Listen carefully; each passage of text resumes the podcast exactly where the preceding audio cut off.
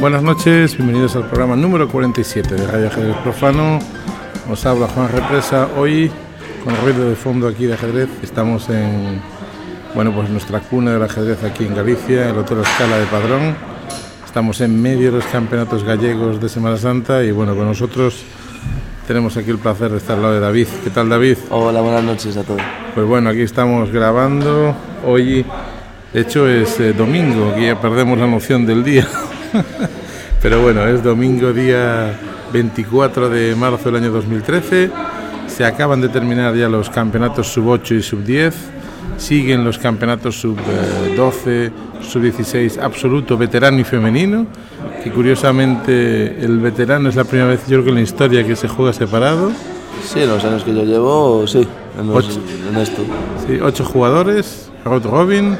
Y bueno, nada, hablamos un poquitín de lo que, de lo que está siendo, de lo que va a ser. Y bueno, quizá hablamos de las novedades primero, ¿no, David? Se ha cambiado un poco la, la estructura respecto a otros años, ¿no? Sí. Eh, bueno, eh, el torneo la verdad que está siendo un poco, bueno, pues en cantidad de jugadores está siendo muy bueno, pero bueno, no sé, por- no sé si querías comentar algún tema organizativo. Sí, bueno, a ver, cambios. Ha habido un cambio importante que fue el tema de los sub 8 y sub 10. Sí, Que, sí este año en principio, se, bueno, hasta estos, estos últimos años eh, venían, se venían jugando en tres días, ¿no? Sábado, domingo y de lunes a la mañana.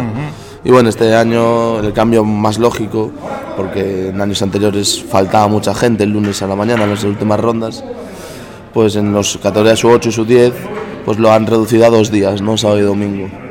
Cuatro partidas diarias, dos a la mañana, dos a la tarde y bueno, ha sido un poco un ritmo ajetreado para ser un campeonato gallego, pero bueno, que está bien para ellos, ¿no? Sí, quiz- quizás ha sido un poco fuerte para los niños, pero bueno, ya están acostumbrados a jugar ocho partidas en un día incluso, o sea que bueno.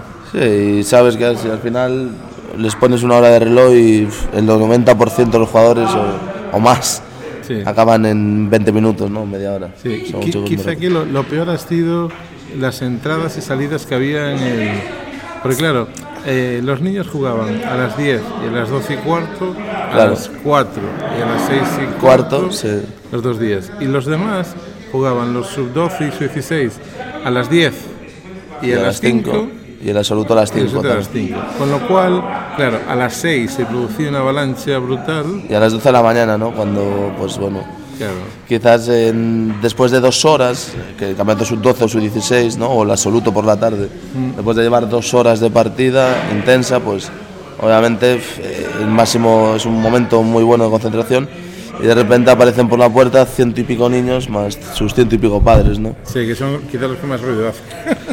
No, da igual, todo un poco, ¿no? En general, los niños no lo pueden invitar, los padres pues tampoco, porque eh, vienen con su hijo, acaba de empezar la partida y bueno, pues eso yo creo que ellos no tienen realmente la culpa, porque ya digo, son muchísima gente, estamos hablando de casi 200 personas fácilmente, Sí, sí. que es imposible controlar, ¿no? Sí, porque estamos hablando que encima el sub 10 eh, fue- es el más. eh, Sí, eran numeroso, casi sí. 80 jugadores, 70 y tantos, y su 8, 30 y tantos, ¿no? Sí, 200 fácil. Sí, 100 jugadores y 100 padres que van a acompañar, seguro, entonces a sacar la foto. todo. Entraban allí en tromba y la verdad que montaba un buen jaleo. Claro, yo vivía ayer, la, la tarde de ayer creo que era, pues en el campeonato sub-12, ¿no? Estaban las dos primeras mesas, eh, Mireia y Pablo Ferrero, ¿no? Estaban, se retorcían de, de- de decir, pues, le están- me están gritando al lado, ¿no? Sí, y de hecho hemos, hemos tenido estas reclamaciones, ¿no? En los absolutos. Sí, creo que ha habido una, una reclamación por parte de, de Pablo García Castro. No, no lo tengo asegurado porque no, no lo sé, pero por lo que me dicen, sí, hubo una reclamación. Sí, yo, yo lo veía esta. Aparte, hoy yo no sé muy bien si, si han sido dos días, pero hoy se unía con el que la puerta de entrada hacía un chirrío brutal. Sí, Entonces, conforme se iba cerrando, se oía. sí, sí, sí. sí. Y, y la verdad es que yo, yo vi a Pablo que se metía los dedos en Todos, los todos en general, ¿no? Todos. Y- Muchos chicos, hasta se lo toman ya de cachondeo, porque decían que la desmonten o que hagan algo con ella, ¿no? Sí, sí, era brutal, ¿no? Pero bueno, Pero bueno, eso es cosas externas. Pero yo pienso que lo de los horarios sí que habría que darle un toque de atención a la organización, ¿no? En ese aspecto, no. Es más bien una crítica constructiva, ¿no? sí. No, bueno, Es, yo, más que eso incluso, aunque sé que es un poco lío, eh, yo una cosa que se podría hacer otros años es que con lo grande que es este hotel Escala de Padrón, que a lo mejor se juegue el absoluto, el sub-12 el sub-16 en la sala Claro. de allí y en otro salón pues se juegue Es que sub-8 y eso es lo que sub-10. yo proponía, por supuesto, eh, separarlos, porque no, no es ningún lío, pienso. Sí, porque aparte son torneos que van a durar días distintos Son- y tampoco pasa absolutamente nada, ¿no? Son árbitros distintos, o el árbitro principal, bueno, el árbitro principal se puede mover por Sí, si no, no tiene ningún problema. cosa. El árbitro principal tiene sus auxiliares y, Sí. y bueno, y de ahí... Bueno, desde aquí una pequeña Mm. recomendación que creo que, que debía, debía aplicarse. Otro Mm. cambio que fue un poco más, eh, más eh, dudoso, que me llevó a mí a hacer una reclamación, fue el tema de la comida. ¿no? Porque la comida, según me enteré yo después, pues la federación solicitó, quizá con buen criterio, ¿no? que en lugar de aquí en Padrón de toda la vida, pues se sentaban todo el mundo en unas mesas corridas y los camareros pues iban sirviendo la, la comida y tal y cual. Sin embargo, en este caso, pues solicitaron un buffet que seguramente es un poco más variado, hay ensalada y sopas, eh, Sí, eh, sí, sí. quizás está mejor, pero eh, lo hemos entendido mal, yo creo, porque nos hemos puesto todos a la cola eh, como si fuera el, Claro, el sí, colegio. Ah. el primer día, ¿no? Ayer fue caótico, el día de comer fue terrible. Yo no comí, o sea, no comí, porque un compañero, Agustín, me, me trajo un plato de... No, yo, nosotros, eh, yo y Daniel salimos y entramos varias veces. Eh, salimos y final comimos a las tres y media. Sí, sí, Em, La primera vez que entramos creo fue a las dos, pero, pero bueno. Yo os, vi, yo os vi a vosotros los últimos en, en comer, yo creo. Sí, sí, sí, no. eh, Salimos varias veces, entonces bueno, y esperábamos, pero veníamos otra vez y veíamos cola, entonces. Sí, fue un desastre. Luego cambiaron eso, cambiaron horarios, sí. porque pusieron que los, los sub 8 fueran a comer, los 8 sub 10 Antes, a ¿no? la una y media, y- o una cosa así, a la una y a las dos y media los otros, con lo cual ya se separó y la gente empezó a enten- entender lo que era el buffet este, Claro. porque hasta ese momento no, no se entendía. ¿no? Sí, sí. Pero bueno, va, el resto yo creo que más o menos eh, fue bien, empezaron a la hora, eh, de- detallazo el primer día que vino Leoncho a dar aquí el, el pistoletazo Sí. de salida. Sí, sí, yo la verdad que me lo perdí porque porque eran las 15, estaba hoy un mogollón de chavales fuera, y entonces como, como nos daban la llave de la habitación, fuimos arriba, dejaron las cosas, y cuando bajamos ya había entrado todo el mundo y dije, uy, ya empezó esto. y justo entramos, estaba ya Leoncho diciendo no sé qué, y ya nos fuimos. Leoncho que estuvo aquí en Galicia, estuvo en Rianso y hoy estuvo en Orense. No, creo. en Orense estuvo el jueves, me parece, el viernes, y, Y- y y el sábado estuvo en Riancho. Estuvo en Rianso. entonces no, no- ¿Sabes de alguien que fuera? Yo es que no... No, no, no, la verdad que no sé, no, no sé muy bien, pero sé que la, eh, yo, yo esa conferencia, que es un viaje por el mundo del ajedrez, ya había escuchado algo, hay algún vídeo de en YouTube, en algún, alguna por ahí, y está muy interesante, la verdad, porque hace una, pues es un viaje sobre, sobre toda su experiencia, que no son, son 30 años casi en el ajedrez, Sí, sí. cuenta anécdotas de, con todos los grandes, ¿no? Fischer, Kasparov, Karpov, y bueno, Ah, es un placer la- tener un comunicador como León. Sí, con la voz y con la forma que tiene de contarlo, espectacular tuvo Mm. Sí, que sí. ser. La pena es que, claro, fue el sábado a las 12 en medio del campeonato y no sé, eh, qui- quizá eh, peor elegido no pudo estar, pero a ver, entiendo Mm. La verdad que a mí me hubiera encantado ir, por ejemplo. ¿no? claro, entiendo que no se puede cuadrar todo, ¿no? Ahí y está. seguramente pues fue el momento que fue posible y yo, bueno, pues nada, otra vez, otra vez nos quedará. Hmm. Bueno, pues pasamos ya al- a los campeonatos. El, el sub 8 ya ha tocado al, al fin y bueno, eh, la verdad que se jugó cuatro rondas ayer, cuatro rondas hoy. Quizá vamos a ver cómo llegamos a la séptima ronda. En la séptima ronda el que estaba destapado claramente era el que llevamos desde aquí, desde la radio, apostando desde, no sé, el mes de julio, agosto del año pasado, cuando Sí, ganó su primer septiembre, ¿no? trofeo. Por ahí. Y yo dije, este Juan Manuel, este Juan Manuel tiene que triunfar. Y efectivamente, Juan Manuel Martínez Montes llevaba de aquellas ya, ganaba la séptima ronda a Pablo López Varela. Pero aparte yo lo estuve viendo jugar y, y veías jugar al resto de chavales, lo veías a jugar a él y tiene una... Yo, hubo un mate, por ejemplo, creo que fue el de la séptima, en el que su rival tenía peones en G6, F6, G6, H6. Él tenía el alfil negro, lo tenía en D, D8 y entonces le tenía dos peones, debían estar en pues no sé, serían H4, H, G4, algo así. Sí. Y le puso la torre en E6. Claro, no podía comer con el peón de F porque estaba clavado el rey, el rey estaba en, en G5, estaba clavado. Ajá. Y le da un mate ahí precioso. Y dije, jope, qué bonito, qué bonito. Sí, sí, la verdad que bueno, tuvo varios, ¿no? Durante, durante todo el campeonato. Eh, Y bueno, sí, la verdad no sé, comentar un poco. Juan Manuel, bueno, ya lo vienes apostando tú y bueno, nosotros desde la escuela lo venimos viendo a diario y bueno, sí, obviamente Juan Manuel tiene algo, algo especial, ¿no? Que se, ha, que se ha demostrado en el torneo. Tiene un poco más de templanza el- a la hora de jugar que, que los demás y eso se nota, se nota mucho en esa categoría. Y bueno, así ha quedado Sí, un poco bueno, demostrado. llegó, llegó a la séptima, bueno, la clasificación en la séptima terminaba él pues con siete puntos, eh, afrontaba la última ronda contra Roy, Roy Ubiña, segundo iba Kevin Carballo Sandoval, que bueno, también hizo un muy buen torneo, jugaba contra el chavalito este, Luca Rey Chimera, que Sí. es un chaval de, que tiene Cinco años. cinco años, Cinco años, o sea, se cumple seis este año. Sí, cumple, sí. Y, y bueno, también jugando muy bien, pero bueno, se encontró ahí con, con Kevin Carballo y, y bueno, no, no pudo ganarle y acabó perdiendo. Y bueno, en la, se jugaban al final el segundo, el segundo puesto, podía estar con, con el jugador, jugador de Benchosei, Alejandro Garrido, y bueno, Luca también tenía posibilidades, porque llegaban ahí, y también tenían opciones, pues evidentemente Rollo Viña, que llegaba con 5, y también eh, Luca, que decíamos antes. Al final ganó el de Benchosei, Alejandro Garrido Masit, y se, se llevó el título, ¿no? Eh, también me gustó mucho el chavalito este, el Luca, Luca Rey Chimera, le vi jugar alguna partida, la verdad que me acerqué bastante al sub-8 por dos Sí. motivos. Uno, porque me encantaba verlo jugar, eh, entiendo las partidas además, No, pues son muy divertidas, la verdad. son súper divertidas. Y, y segundo, porque hacía un calor tremendo en la zona de, de Studiev. Eh, Claro. Está- a, a ver, había allí, no sé, 200 o 300 jugadores, Claro. más, más todos los delegados, padres y... Y ayer refrescabas un poquillo, ¿no? De Entramos en la zona sub era como entrar en una, un oasis. Claro, está separado y aparte no tenía mucha luz, Sí. que, que era lo bueno, entonces no, pues eso, estaba así, un poco más fresco. Un poco más fresco. Y, y daba, daba gusto verlo Mm. jugar, eh, hablando, eh, ningún- no vi ningún mal rollo, pocos, No, no, pocos lloros, pocos nada, enfados. ¿no? No, muy bien, son partidas muy divertidas, pero bueno, pues eso, son, es- son partidas que van a atacar directamente, ¿no?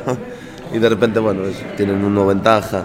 Y respecto a eso que dices de Luca, eh, en la séptima ronda, de hecho, hay la anécdota que se enfrentaron, no sé si son los dos más pequeños, pero seguro de los más pequeños, que son Luca y el hermano de Juan Manuel, de Martín, Juan Manuel que es ¿no? Martín Martínez Montes.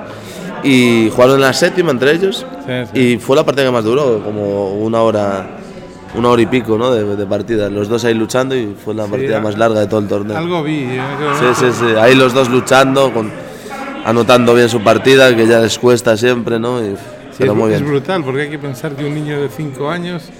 eh, Le cuesta mucho, ¿no? El- Yo tengo el, el mío tiene tengo el pequeñito David que alguna vez lo he dicho en la, hecho en la radio eh, tiene cinco años cumple seis este. Y él ahora empieza a notar y por- pero porque aprende aprende a escribir ahora. Claro. Eh, a él le cuesta jugó un par- una partida en la que tuvo que anotar todo pero bueno es, es dificilísimo Claro, imagínate, reloj, partida, anotar Sí, y sí. a oportunidad de jugar bien, entonces es todo. Y la verdad que fue espectacular. Sí, Entre bueno, los dos pues- chicos, pues la anécdota quedó ahí, ¿no? Bueno, en en cuanto a las chicas, de las chicas, bueno, eh, jugaban tres muy jovencitas. La que, la que llegaba a la última ronda con tres y medio era Laura Gómez Carreño, que es la hermana pequeña de Martín, pero bueno, ya le está comiendo poco a poco los laureles. Se enfrentaba contra Hugo Alcalde. También llegaba con tres puntos y con opciones de proclamarse campeona gallega eh, Paula Suárez, otra hermanísima, la hermana de, De Julio de Suárez. Suárez. Y también llegaba pues con alguna opción eh, una, una niña de Benchosei que era Carlota García González. Eh, Carlota le vi el, el final, de hecho yo estaba Graciela, que era la, la- fue la árbitro, Sí. la maestra internacional Graciela, Sí. fue la, la árbitro El de, árbitro de su ocho, sí. de sub 8. Mucha Con paciencia una tuvo. paciencia y sobre todo con muchísima... eh, Mucha templanza y sí, mucho. y enseñando a los niños. Sí, mucha ¿no? dedicación, sí, sí. Y, y fue muy gracioso porque esta niña tenía, eh, creo que era torre, alfil, dama y tres peones contra un peón y el rey, algo así. Entonces hice una jugada para el reloj y dice mate. Mm, así Graciela. mm, el otro. No, no, no, es mate. No, no es mate, vale. Eh, vuelve a jugar otra jugada, otro jaque, para el reloj otra vez y dice mate. Mm, No, me da ganas. no me puede escapar y tal. Y a la tercera hace un dama, dama G3, algo así, pam, dama G3 con un alfil dándole mate y dice que gracias sí. Ahora, ahora sí. Ahora sí. Pero decir que bueno, que Paula también tiene 5 años, cumple este año 6. Sí. la niña esta, Carlota, creo que tiene 5 y cumple 6. Y Laura no estoy muy seguro, pero... uf, No, no, no va a ganar por mucho, más de seis años, ¿eh? no creo. Sí, y al Pues final la clasificación fue esa precisamente. Laura se proclamó la campeona gallega Carlota. con, con cuatro puntos. Sí, Carlota, segunda, ¿no? Eh, la segunda fue la jugadora de- del Bencho 6, Carlota García González y Paula Suárez, que a tercera. ¿no? Tercera, sí. Eh, Laura queda invitada al Campeonato, Galle- Campeonato de España. Recordemos que aquí los tres primeros son invitados al Campeonato de España. Los tres primeros.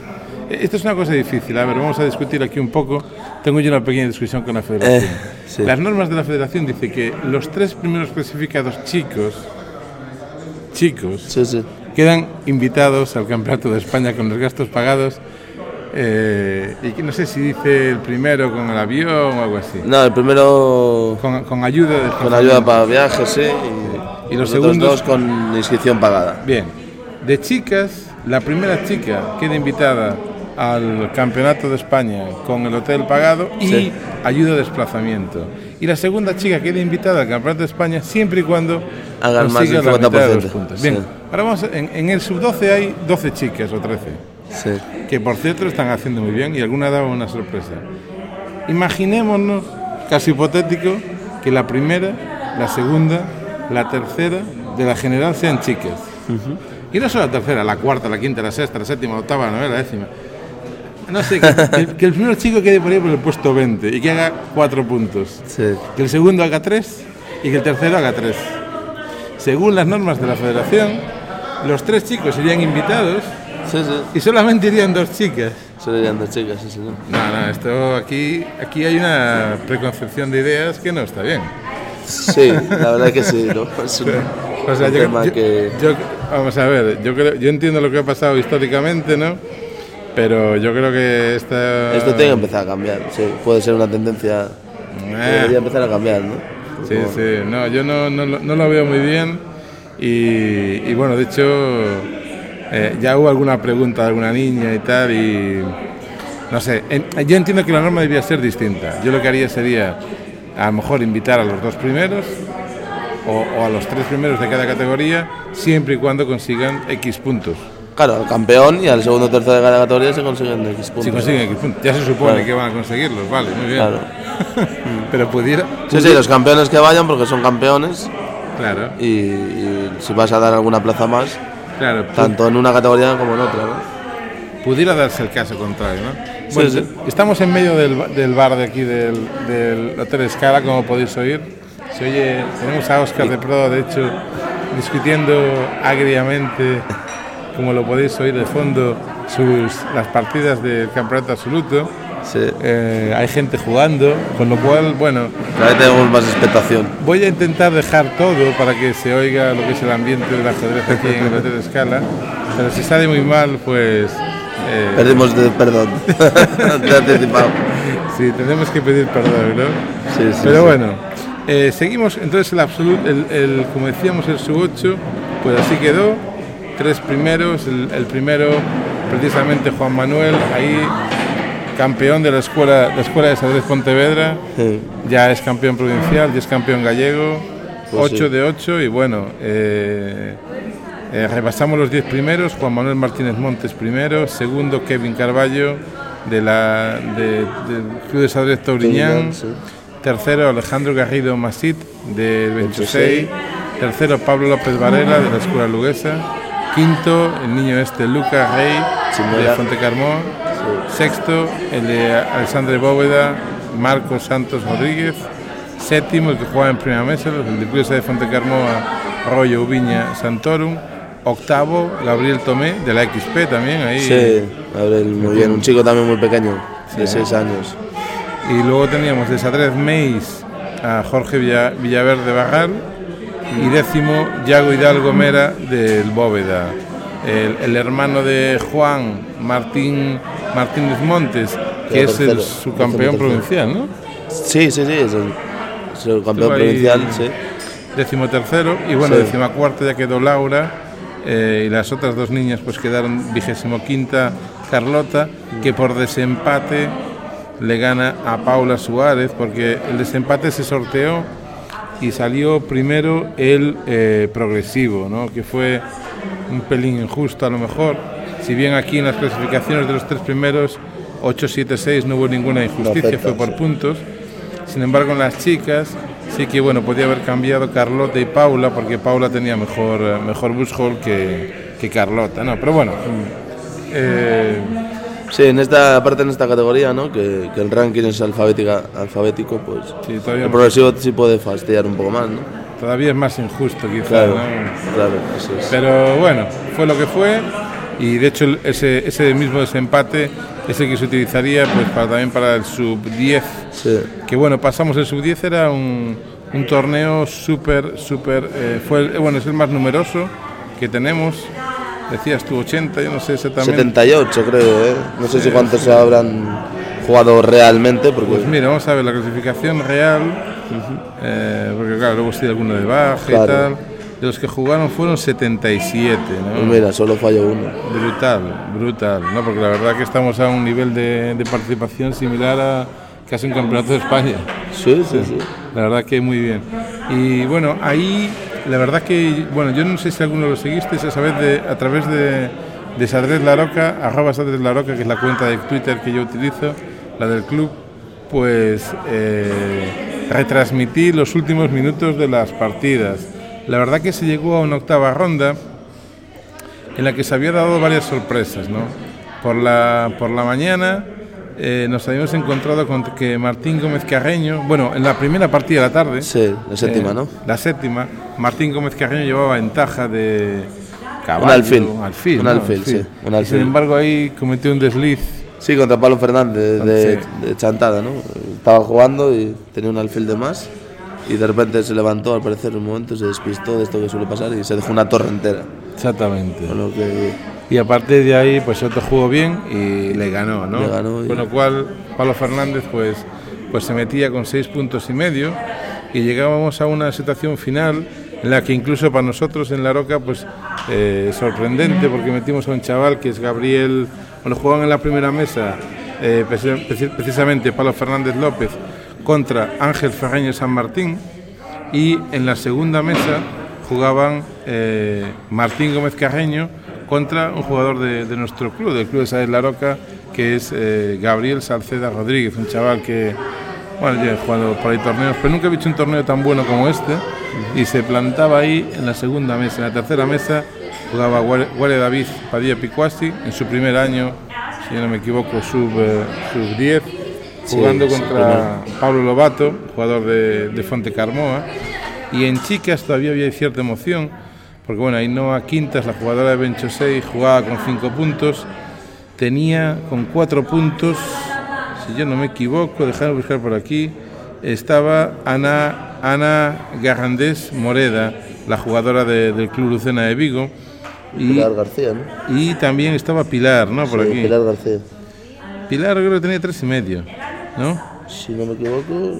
Sí, tres y medio tenía. Tres y medio, sí, con lo cual no podía, no podía ya ganar y eh, Cristina Garrido Masí también estaba, estaba ahí. La verdad que eh, Pilar no se le presentó el rival, lo cual es muy extraño. Sí, no sé. y, que, lleva otra cosa que a lo mejor hay que plantearse en el futuro. ¿no? Aquí eh, estamos hablando de que había no sé cuántas niñas, pero 15 niñas o 12 niñas. En el sub-12 también hay 12 o 13 niñas. Y llega un momento que a lo mejor hay que hacer torneos separados. Sí, no sé. No sé, porque claro, que Pilar aquí, de hecho Pilar gracias a este triunfo se va a acabar proclamando su campeona gallega, se, clasifica para, para, el Campeonato de España la invitan con gastos pagados al Campeonato de España. Sí, aparte es que justamente con esta victoria porque no se presenta su rival, pasa el 50%. Claro, claro, pasa todo. Pasa el 50%. Pasa- sí, aparte de ser segunda, pues pasa el 50% Es que le requieren, ¿no? Un jugador aquí de Fontecarmoa, pues que no se presenta, pues por algún motivo a lo mejor personal, pero que desvirtúa bastante la clasificación. Pues sí. Aún así, bueno, en la parte de arriba eh, se vivió una partida, podéis ver las fotos en Sadel Laroc en el Twitter de, de Ángel Ferreño contra Pablo Fernández López. Eh, Ángel, eh, bueno, pues tenía ventaja, empezó, empezó con, o sea, yo no tenía ventaja bastante clara porque tenía dos peones pasados en, la, en D y en E, o en C y en D, algo así. Eh, pero el otro consiguió pararlos No con, las la dos, partida, con la las dos torres, sí, lo consiguió parar con las dos torres. Y bueno, con- perdió un peón, luego él consiguió recuperar. Al final gan- ganaba de peón eh, el jugador de, en este caso Ángel, no, ganaba Pablo eh, en- por una pieza ahí y tal, por un peón, pero se lo recuperó Sí. Ángel Ferreño y llegaron a un final que eran tres peones contra tres peones. Ahí ya eh, empezaron a intercambiar un peón pasado de cada lado, pero bueno, un rey, Sí. cada rey llegaba a comer el suyo Sí, no, yo- y terminaron Sí, rey final. contra rey eh, final. Antes Martín Gómez Carreño le había ganado muy fácil a Gabriel, se dejó una pieza en la apertura y luego ya entró ahí a, a saco y le ganó. Y bueno, y David que tenía posibilidades, David Padilla Picuasi, pues bueno, hizo, perdió contra Pablo Lobato y se llegaba a la- al desempate. Aquí también el desempate era común con su 8, entonces volvió también era el mismo el progresivo. sí. el progresivo. Y bueno, aquí eh, por todo ganaba Martín, pero Martín se proclama campeón gallego. Había estado en la primera mesa hasta la última ronda. Claro. Bueno, eh, Pablo Fernández, el jugador de Chantada, pues es segundo, eh, muy justamente. Y el jugador del Carpo, Ángel Ferreño, que también estaba jugando en, en la primera mesa, que, que la tuvo ahí para ganar, que luego tuvo medio perdida y luego hizo tablas, pues queda tercero. Aquí también eh, todos los desempates le hubieran favorecido porque quedó empatado precisamente con el jugador de Fuente Carmoa, Pablo Lobato Rey. ¿no? Y bueno, y ahí nuestro lauroqueiro Gabriel, pues quedamos, quedamos quintos. ¿no? Muy bien. Ahí de, de la XP no, no metiste a casi No, nadie por bueno, arriba, tuvimos ¿no? eh, un, un- Bueno, el mejor jugador fue con cuatro puntos. Javier fue Javier Pereira, ¿no? Javier Pereira que. Bueno, en esta categoría la verdad trajimos cinco chicos. Y bueno, en muchos casos son, son nobles, ¿no? En, estas, en, estos, en estos campeonatos. Y bueno, la verdad que se están formando, son chicos que, bueno, que van consiguiendo poco a poco sus, sus resultados. Y bueno, lo importante es que han hecho una- un grupo muy bueno, estaban todo el día juntos. Y ya se han pasado un fin de semana aquí en Padrón con un campeonato Sí. gallego, ¿no? Iba- iban cogiendo ánimo Sí, para sí. siguientes. y ¿no? la verdad que mm, se han ido contentos, que es lo importante. Sí, en chicas, bueno, pues se terminaba, eh, por un lado, la, la que iba de primera, que era Ainhoa Quintas, perdía con Artá y Fernández Romano. La verdad que yo vi la partida y tuvo ciertas opciones, pero bueno, acabó perdiendo. Y luego se dio lo que dijimos, ¿no? que Pilar eh, no se presentaba a su rival. Ahí no sé yo. Yo, yo entiendo que aquí eh, el, el árbitro era Juan Jesús Ansisto, por cierto, Sí. que Su, pasó- tra- su trabajo tuvo, ¿no? Con dos filas enormes de, Sí. de chicos. Sí, sobre todo los primeros minutos eran brutales. Eh, Pero bueno, con tiempo, los niños esperaban y bueno. Sí, pero vamos a ver, aquí a lo mejor es responsabilidad más del delegado. Si el delegado sabe que no va a ir, Ah, no, está claro, está claro. Lo normal sí, sería- quizás, pero quizás no se sabe, ¿no? Intenta saber qué sucede ahí. A lo mejor el- pues esta persona tomó la decisión, la- los padres del niño, o el niño mismamente se puede encontrar mal. No sé, sería, sería consultar un poco, saber más, ¿no? Estamos sin datos, yo creo. bueno, no vamos a juzgar sin saber. de hecho Pero Cristina, bueno, si, si se hizo premeditadamente, pues, Claro, pues sí, hay ese problema, ¿no? Cristina que tenía opciones, hizo tablas con Hugo y, y consigue cuatro puntos. Y Ana Garrandés Moreda, pues hace tablas con Hugo Soto. Y bueno, de esa forma, de esa forma, se llegó a un, cuatro, a un triple empate en la segunda posición, porque en, en la primera posición eh, estaba Ainhoa Quintas. Ainhoa Quintas eh, Cachaldora de Benchosei, que claramente era la, la campeona, cinco puntos, muy bien, queda en el puesto 20 de la general, bien. Pero luego teníamos con cuatro puntos y medio a Pilar, a Ana Cajandés Sí. y teníamos también a Aldara Gil Fernández de Benchosei con cuatro y medio. Claro, si Pilar hubiera hecho tablas o perdido, que no sabemos, pues ahí hubiera, hubiera cambiado todo, ¿no? La Pilar que quedó su campeona sería, sería tercera o cuarta. Y bueno, aquí la verdad que no influyó los desempates, cualquier desempate le hubiera dado el mismo resultado a todas, pero sí que esa partida pues fue un poquitín... Ay, ay, ay, ay, ay, ay. Ahí los padres dan más responsabilidad. Si tu hijo no se va a presentar, avísalo antes de la ronda, no se le Claro, si sabes que no vas a venir, está claro, ¿no? no se le empareja y no pasa esto, porque esto la Sí, verdad, sí. que pasa en la ronda número uno, bueno, que pasa en la ronda número 8, Ni en la 1 ni en la, ni en la 8, ¿no? Ninguna tendría que pasar. si- No cuesta nada hacer una llamada a quien sea, ¿no? O por lo menos intentarlo. Porque muchas veces eso marca un torneo, ¿no? Una incomparecencia marca muchos torneos. Ya sea en primera o en última ronda.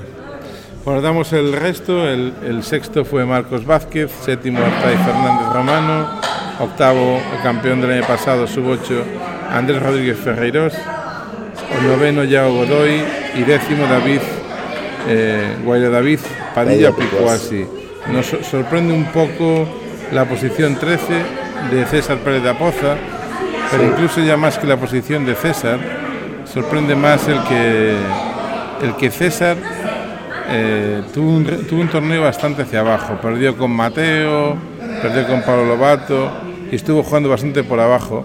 Y aquí viene una reflexión que, que bueno, la estábamos haciendo antes fuera de micro, pero que creo que era bueno que quedara grabado.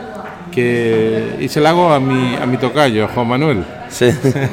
que ya sé que es bonito ¿no? el, el- el ir jugando ahora todos los torneos sub 8 y ganar uno tras otro, ¿no? Paf, paf. Entonces la, la vitrina esa que te han comprado tus padres la vas llenando poco a poco de trofeos y, y te vienes de cada trofeo cada fin de semana contento, ¿no? Pero nos lo decía Iván, ¿te acuerdas? Que, sí.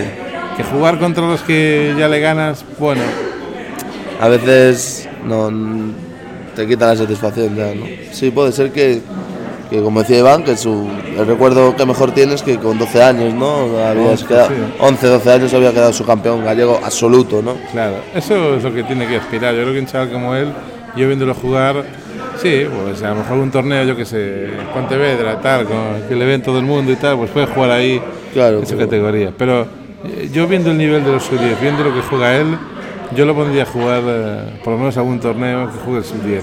Porque sí, le va a ¿por qué motivar no? más, le va Claro. a motivar más. Sí, realmente sí, ¿no? Es, por ejemplo, en ese caso tenemos el caso de Alberto Portela, ¿no? Que tenía la opción de jugar el campeonato sub-16 en, en este caso y está jugando en absoluto, ¿no? Sí, y es- Porque ya por subir la categoría, pues subió a la absoluta, que va a tener partidas mucho más interesantes, ¿no? Claro. Es, es- hay que conjugar las dos cosas, ¿no? Porque claro, si vas a jugar el sub-10 y, y vas a ver a todos tus compañeros que ganan y tú no quedas ahí en la mitad. Pero bueno, que yo creo que sí que de vez en cuando, pues bueno, algún Sí, torneo algún torneo de prueba o lo que sea. que se vaya probando porque, Claro. porque le, va, le, le va a ayudar bastante cara al futuro. A lo mejor este año le va a costar, pero yo, mi recomendación personal es que cara al futuro eh, va, a llegar a, va a llegar a las clases y va a decir, oye, mira David, que esto a mí no me llega. Yo necesito más porque vengo de sub 10 y me han dado hasta el carnet de identidad. ¿Qué, Claro, pero bueno. ¿qué puedo hacer? ¿no? Y tal. Sí, hombre, pero eso está claro que ahí solo puede hacerse una cosa que es progresar, porque eh, de la derrota, en muchas cosas de la vida, no solo el ajedrez, pues se aprende, ¿no? Y entonces, obviamente, el jugar contra gente pues, superior a ti en edad y en nivel, pues Ayuda solo, solo te va a ayudar, seguro. Bueno, pues nada, seguimos. eh, hay más, eh, hubo más cosillas, hubo la, dos cosas, ¿no? Bueno, se siguen jugando el resto de, de, mm, categorías, la verdad, podemos dar así Sí, hasta el... un flechazo rápido o algo Sí. rápido. El sub-12, bueno, la sorpresa mayor quizás fue la de Martín Penavarela, que, que en, la, en la segunda ronda creo que fue, hizo tablas con la gran sorpresa del torneo, que es eh, el chico este Martín Bello Ramos, este chico que nos está sorprendiendo a todos, hizo tablas, lleva tres puntos y medio, se enfrenta mañana precisamente con Pablito Ferreiro. Eh, Eh, es un jugador que no, bueno, no juega mucho, no sé ni, ni de qué equipo es, la verdad. Pero a los que buscamos por aquí, os queda un poco más, no sabemos quién es. Pero la, la verdad que no sé de qué equipo es. Y, y bueno, eh, está, ha jugado con Martín, llegó a una posición en la que le podía ganar, aún así al final hicieron tablas. Le ganó muy bien a, a Jorge Segura ahora por la tarde. Y bueno, mañana se enfrenta con Pablo en lo que sin duda va a ser un, un toque, bueno, eh, fundamental sí, la verdad que sí. para saber hasta dónde puede llegar este chaval que bueno tiene una performance ahora de 1500 eso tras ganarle a, a Martín con 1600 tablas con Martín y ganarle a Jorge bueno es una pequeña incógnita quizás esa es la gran sorpresa la otra gran sorpresa eh, un poco mala es, es, eh, Paula Paula Sí. García que bueno que empezaba la segunda del ranking con dos puntos con 1580 de elo Perdió las dos primeras, ¿no? Sí, perdió las dos primeras, eh, luego recuperó, le ganó a Daría, pero en una partida dificilísima. Ahora le acaba de ganar Lucía Picos, mañana subiendo ya, juega contra Carlos Ramos en la mesa 12.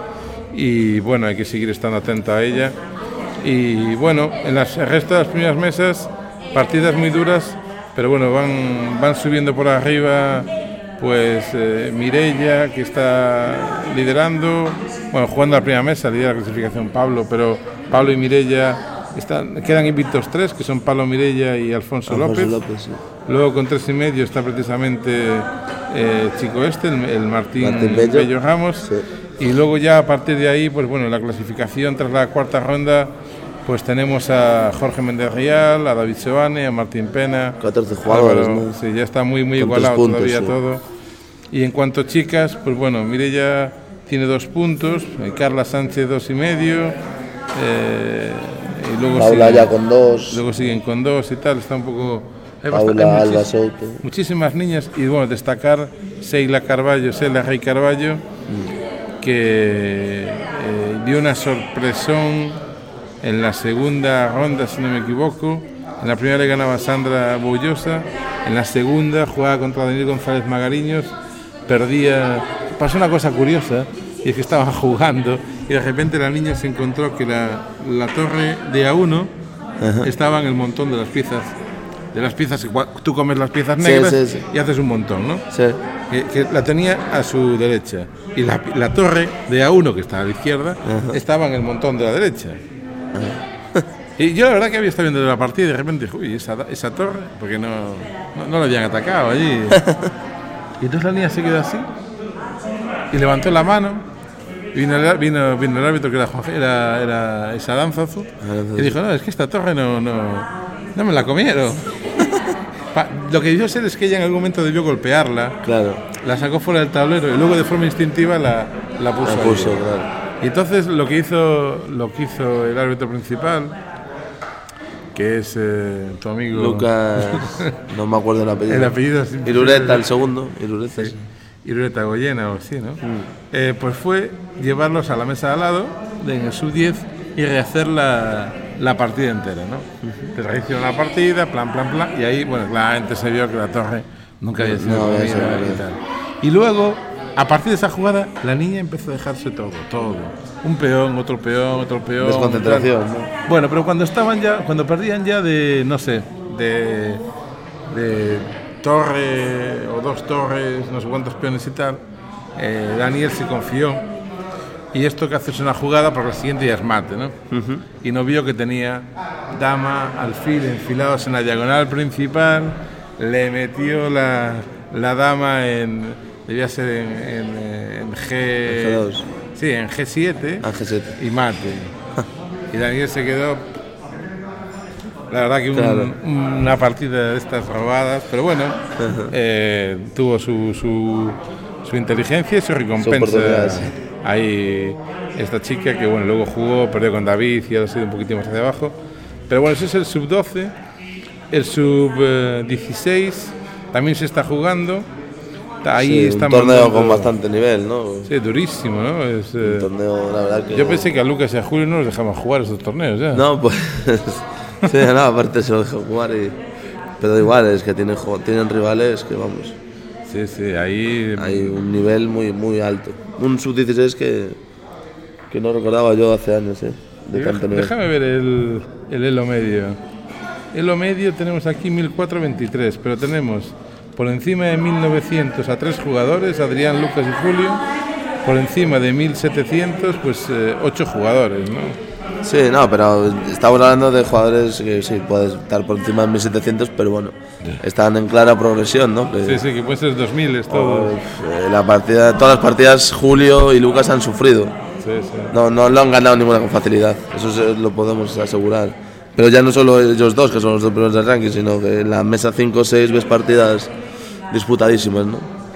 Sí, sí, sí. Bueno, la verdad que la última fue Julio contra Ángel Domínguez, eh, Ángel campeón gallego Sí. sub-14, eh, y Lucas Aval le ganaba a Miguel Rodríguez, pues bastante apretado, ¿no? Porque yo la. Sí, en una posición, bueno, no sé, al final Lucas se defendió muy bien, de manera muy buena, pero Miguel hizo una partida muy buena y, y bueno, pues ahí, ahí está la demostración, ¿no? Que, que no se pueden relajar los primeros del ranking porque los demás vienen a- apretando. Sí, luego por ahí tenemos a Adrián con tres y medio, también con tres y medio Miguel Picos Maiztiegui y bueno, eh, Fernando Chao también aquí personando, jugando, Fernando que es sub 14, jugando y ganando a Alonso López Carballal y en chicas la primera es eh, Abd- eh, Inés Prado. Me sorprende el chaval este, Abdelá Sarnay, este es un chaval de, de Lugo, De luego sí. que lo he visto jugar allí en, en Lugo con Tagabi Roma y demás. Eh, bueno, le acaba de hacer tablas precisamente a Bryce Herpe, ¿no? Ah, no, sí, a Bryce Herpe le acaba de Sí, hacer tablas sí. y mañana se las ve con Carlos Yebra. Bueno, este chaval está progresando, son de los que se están incorporando ahora con, con mucha fuerza, ¿no? Sí. Nuestro Juan Andrés eh, solamente perdió una partida, ahora- Lucas. que fue contra su compañero Lucas, de hecho. Y bueno, eh, creo que va a ir para arriba también y le auguramos buen futuro. No sé cómo va a acabar aquí el podium, pero la verdad que durísimo, ¿no? A la, a la quinta, o sea, terminar la cuarta ronda, pues bueno, la clasificación la damos, pero bueno, le queda todo por cortar. El primero está ahora Lucas. Y Julio, ¿no? Que se enfrentan en la quinta ronda. que juegan ahora. Tercero está Miguel Picos, cuarto Adrián, quinto Chao, sexto Ángel Domínguez, séptimo eh, Miguel Rodríguez, nuestro campeón provincial, ¿no? Sí, campeón provincial, sí.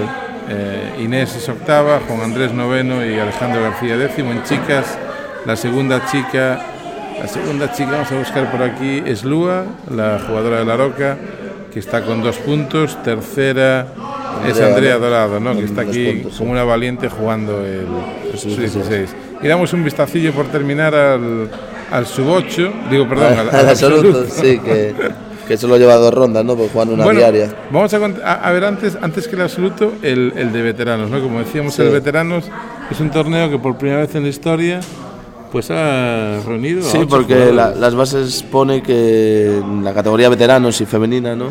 Se- si se juntan ocho jugadores o más, pues se jugaría independientemente. ¿no?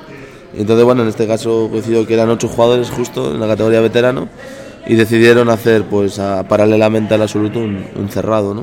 Y ahí tenemos a Brino Leirós, Juan Antonio Sardina, Pablo Gómez Segade, que fue el campeón del año pasado, Joaquín Bello, Julio Salgado, Juan, Juan Vicente Rey Rodríguez, Rodríguez Rey, perdón, Sí.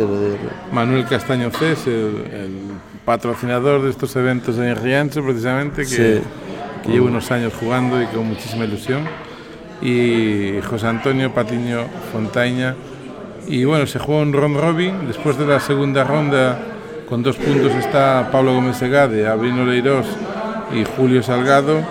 Y con un punto Juan Antonio Sardina y Juan Vicente Rodríguez Rey, que le ganó hoy a, a Joaquín Bello en una partida ahí bonita que pudimos ver en esa vorágine que es el campeonato por las tardes en medio de los chavales, ¿no? Mañana será un poco más tranquilo, pero bueno, da gusto porque bueno, así ya cuando llegue yo dentro de unos años seguiremos jugando el round robin.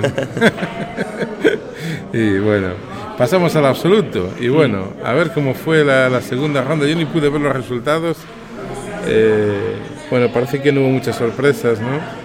Y que nuestro David Pérez Carballo no pudo ganar al Pablo Fernández Borrego. No, perdió muy rápido, ¿no? En una hora. Sí. Pablo Fernández jugó, jugó muy bien con negras y le ganó muy Y rápido. Pablo García sigue ahí Sí, ganando. peleando como cada año por el campeonato gallego, ¿no? Sí. sí, sí. A ver este año. Sí, este año. Bueno, en los años anteriores siempre empezaba con mal resultado, ¿no? Sí. Las tablas al principio. Bueno, de momento ha salvado las dos primeras. Después parece que. Pablo, la verdad, que es un jugador que, bueno, que es muy, muy bueno. Yo lo he visto hacer partidas mm, o no muy buenos resultados contra gente que en teoría le debería ganar. Y, y sí le he visto hacer buenísimos resultados, grandes victorias contra gente más fuerte que él. Entonces, bueno, Sí. la verdad que Pablo es. Aquí la, un- la única sorpresa, y precisamente una mujer, eh, una chica, bueno, Carmen López Graña, que le ganaba a Javier Mazaira, que lo tenemos aquí ahora discutiendo con, con Óscar. Este que veis del fondo es precisamente Óscar, que le está explicando a Javier ¿Cómo tiene que haber ganado? cómo tenía que haber ganado. ¿no? Pero bueno, eh, lo cierto es que perdió y ganó eh, Carmen.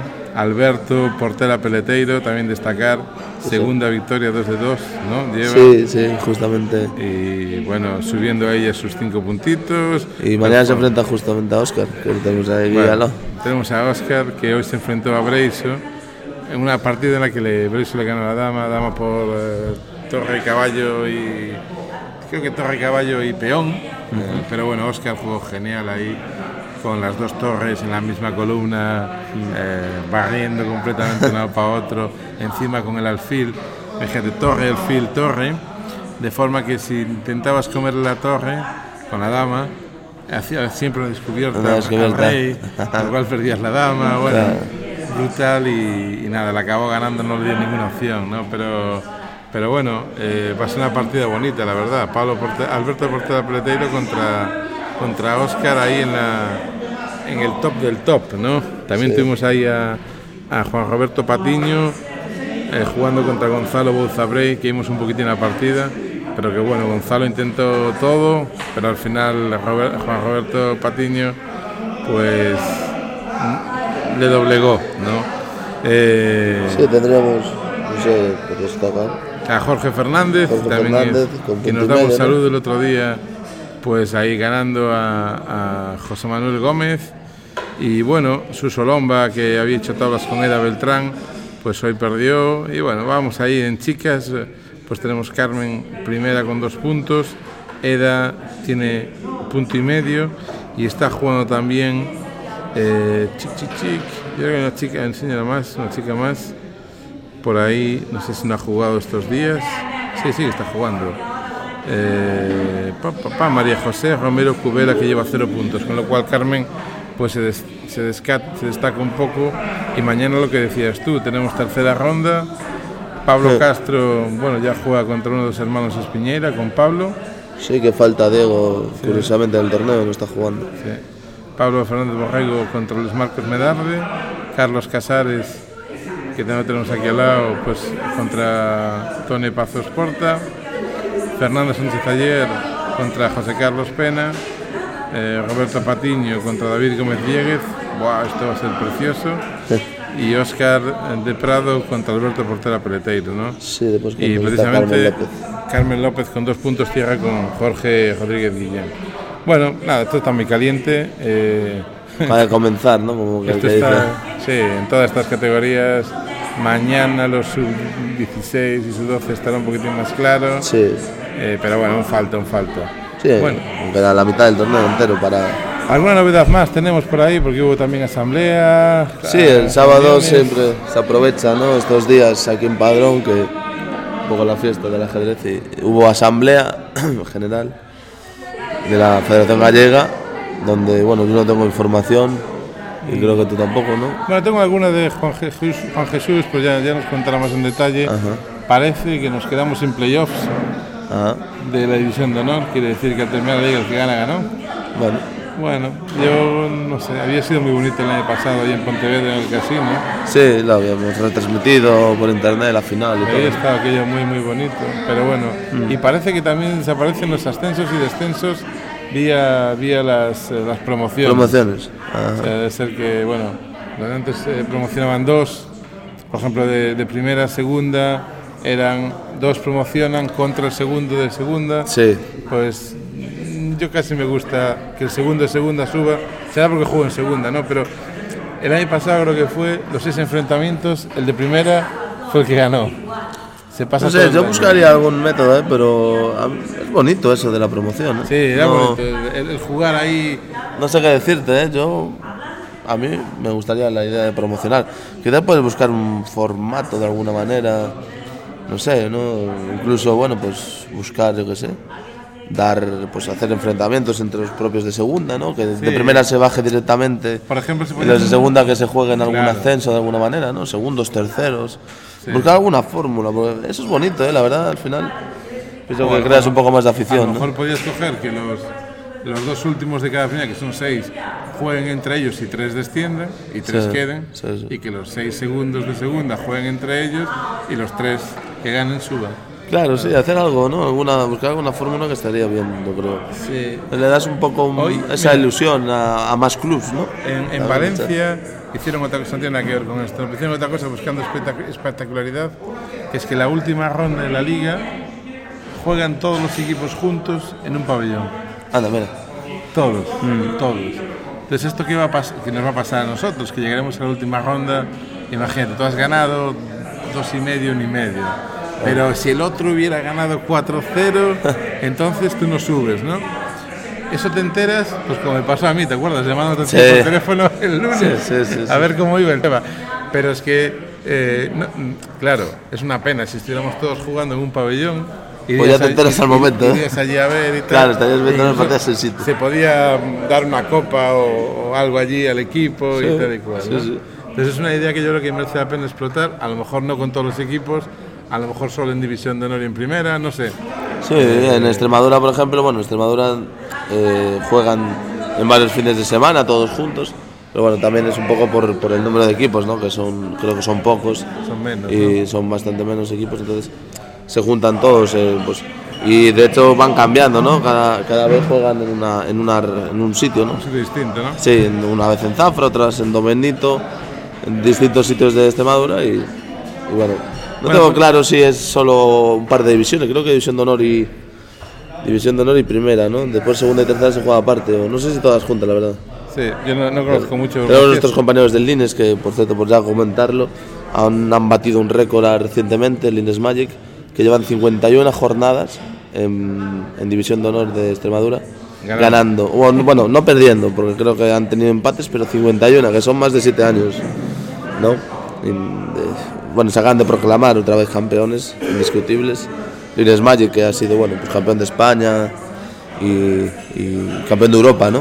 Sí, sí. O sea que bueno, un club que la verdad que algún día tenemos que hablar de él porque creo que no solo a, a nivel de competición, sino a nivel de fomento del ajedrez, pues eh, Sí, lo tenemos- dinamizan mucho, ¿no? Tenemos una entrevista ahí pendiente con. Sí, con su presidente actual, que es José Antonio Montero, y en el cual pues es un psicólogo que dinamiza mucho la, la acción del ajedrez como herramienta no solo educativa, sino para otros temas sociales. Y bueno, son eso, son Pues es un nada, gran club. Si en queréis ver esto de Valencia, si entráis en ajedrez valenciano, eh, podéis ver ahí un álbum de fotos de, de Picasso que han colgado, donde se ve en el pabellón municipal Camilo Cano, la Nucia, pues todas las mesas colocadas, eh, todos los equipos de, de la comunidad valenciana yendo a jugar a este sitio que parece muy bonito, eh, con fuentes y demás, y allí jugando todos lo que fue la, la final de- del campeonato valenciano por equipos. ¿no? Bueno, la verdad que eh, todo lo que hemos hecho por fuera, pero bueno, eh, es- se ve que es un complejo ahí Bastante grande, ¿no? bastante grande y, y dentro pues se jugó al, al ajedrez, todos los equipos enfrentados ahí y bueno, como esto precioso, me parece precioso. Aparte en Valencia creo que juegan 8 contra 8, ¿no? O sea, debe ser, Claro. ahí, ahí estaban todos los que juegan al ajedrez. Sí. ¿no? Se hunde el pabellón se acaba el ajedrez en Valencia también. claro. Pero bueno, la verdad que envidia sana, la verdad que es lo que me da. Eso. Pero bueno, aparte de eso hubo también reunión de organizadores de torneos del circuito gallego ya, Sí, el de verano, ¿no? El de partidas el, lentas. el de verdad, ¿no? Bueno, sí. Sí, bueno, está el circuito de promoción que también, bueno, estuvo por aquí hoy. De hecho, hablando de promoción, de escolar, Ángel Vilas hoy en la ceremonia de entrega pues comentó que van a haber 12 o 13 pruebas, ¿no? Como mínimo. sí. Como mínimo y bueno, pues eso también. ¿Tenéis ya fecha vosotros en Pontevedra? Sí, sí, nosotros en Ponte Sadrez eh, va a ser en mayo, la, el, la última, el último fin de semana, el día 25 de mayo. Eh, Nosotros parece que tenemos reservado hoy el 18 de mayo. 17 o 18. El 17 es viernes, entonces bueno, Ah. 18. Bueno, no, pues no sí, sí, nosotros en principio siempre vamos a tener el último fin de semana de mayo mientras podamos hacer el Ponte Sadrez. Y bueno, sí, eh, tuvimos reunión, hubo reunión en el circuito del circuito de eso de verano, de partidas lentas, donde bueno, eh, este año nosotros también entramos como con esa Pontevedra como organizador, donde vamos a hacer un torneo en agosto, ¿no? Eh, reco- rememorando un poco el, el Virgen Peregrina, no se llamará Virgen Peregrina, le vamos a llamar Ciudad de Pontevedra, pero sí es en motivo de las fiestas ¿no? que hay en Pontevedra en esas fechas. Y bueno, por comentarte así un poquillo más, estamos trabajando la idea, ¿no? pero yo creo que habrá información en breve. Eh, lo vamos a hacer un poco estilo, no sé cómo llamarlo aún, campus, concentración, donde vamos a buscar eh, pues que los chicos puedan estar 15 días en Pontevedra pues trabajando ajedrez, viendo ajedrez, disfrutando las instalaciones del, del mercantil, ¿no? De allí donde hacemos también el Ponte Campa. Y bueno, aparte de disfrutar todo eso, pues trabajar buen ajedrez y tener un torneo internacional complementario, ¿no? Que vamos a organizar en agosto. Las fechas lo más seguro serán del 8 al 14 y bueno, Del 8 al 14 de agosto. de agosto, sí. Y bueno, la idea sería del 1 al 15, pues trabajar esa, ese campus, concentración, donde los chicos, bueno, pues aparte de, de ver muy buen ajedrez, con, pues me imagino que contaremos con, por confirmar, está aún todo esto, ¿no? Pero, pero cuando saquemos la información, estará Daniel Rivera, estará Manuel Pérez Candelario, el gran maestro extremeño, ¿no? Y buen conocido de Galicia. Es, es después del Pontecampa. Sí, sería justo, porque Habría serían el- dos opciones distintas, ¿no? Estamos hablando del Ponte, el Ponte Campa, es eh, la última semana de julio, como os había dicho, el del 23 al 30. Ajá. Y bueno, esto viene destinado pues, a los chicos que quieran, de 7 a 15, a 15 años, están invitados a venir, si quieren, a disfrutar un campamento y bueno, también aprender ajedrez, algo, ¿no? Pero bueno, esto viene siendo más enfocado a campamento y a diversión, ¿no? Más diversión. Y lo otro es más bien concentración campus, ¿no? Eh, que donde están también invitados pues jugadores los que quieran, obviamente, pues aprender buen ajedrez, hacer concentraciones, ¿no? Una, pues un staff, como podríamos decir, una buena concentración, ¿no? De unos Bueno. 15 días que sería complementario con un torneo. O sea que de esa forma tendríamos, eh, así por acordarme, de- dentro del circuito que estaría, estaría el de Sanjenjo ya. Sí, estaría Sanjenjo, que ya está confirmado, ya están publicadas las fechas, finales de junio, del 23 al eh, 30. 23 al 30. Sí, después estaría bien Arteiso, en, va nuestro compañero Oscar también ¿Va a un torneo? va a hacer- sí, bueno, es el de Arteiso que viene haciendo ya durante años, en, a veces eran semirápidas, otras veces fue lentas, y bueno, esta vez pues se incorpora al circuito, ¿no? A ser de lentas. Sí, sí, sí, sí, porque los, partidos, los, los torneos de, tienen que ser de lentas, de 90 más 30, el ritmo tiene que ser consensuado. Eh, luego vendría, esto sería en julio, no, ahora exactamente no me acuerdo las fechas, ya cuando concretemos, pero bueno, es la segunda quincena de julio. A continuación vendría el torneo de Ferrol, el tradicional torneo de Ferrol, ciudad de Ferrol. Que va a ser a Eh, principio de agosto. no, no, a finales de julio. O sea, los, sí, Arteiso y Ferrol se O sea, juntan. Ferrol se mueve, porque él antes era la segunda semana de Sí, agosto. pero Ferrol ahora parece se mueve, ¿no? Lo mueve a julio. Hmm. Luego viene Cambados. Luego vendría cambiados, que ahí entran, las fechas en principio son del 1 al 9 y las nuestras serían del 8 al 14. El tema es que se pisan nuestras fechas, ¿no? Y aún estamos por concretar todo un poco porque Pero bueno, de, de esta forma estarías jugando.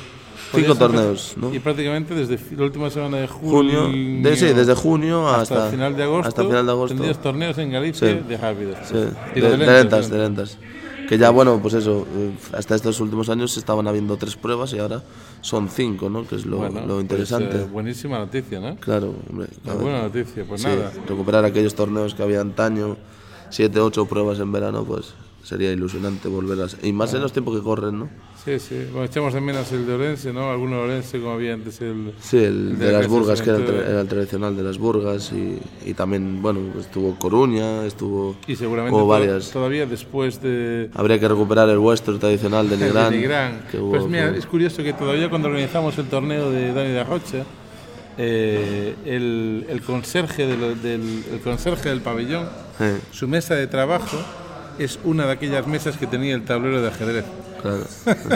sí, no, no, y bueno, Y nosotros, por ejemplo, en Pontevedra, el casino mercantil, ¿no? Los conserjes del casino mercantil aún se acuerdan. Bueno, el primer día que entramos por allí y entró Daniel, ¿no? Daniel Rivera, se acordaban de él del año ochenta y tantos de jugar el Virgen Peregrina que se jugaba allí en el casino mercantil. Y se acuerdan de todos los maestros cubanos, los rusos, los, los- todos los aquellos que venían, ¿no? Sí. Los dos conserjes siempre tienen anécdotas con nosotros buenas. en ese Bueno, bueno, bueno, pues eso, buenas noticias desde aquí, desde Padrón. Quizá vamos cerrando ya, que es un poco tarde, son casi ya las once y media aquí. Sí, hay que ir a descansar, que mañana Y toca otro día. incluso hay que hacer alguna crónica, yo creo. o sea Sí, que- hay que, hay que hacer algo, sí. Bueno, pues nada, David, eh, una horita de, de- de pequeña crónica, al final se nos quedó muy larga. bueno, Pero bueno, pues nada, eh, esta es nuestra grabación casi anual aquí en Padrón. Sí. Segunda vez que hay hacemos. que instaurarla ya para todos los años. Y el año que viene daremos otra. Bueno, Venga, hasta buenas noches a todos.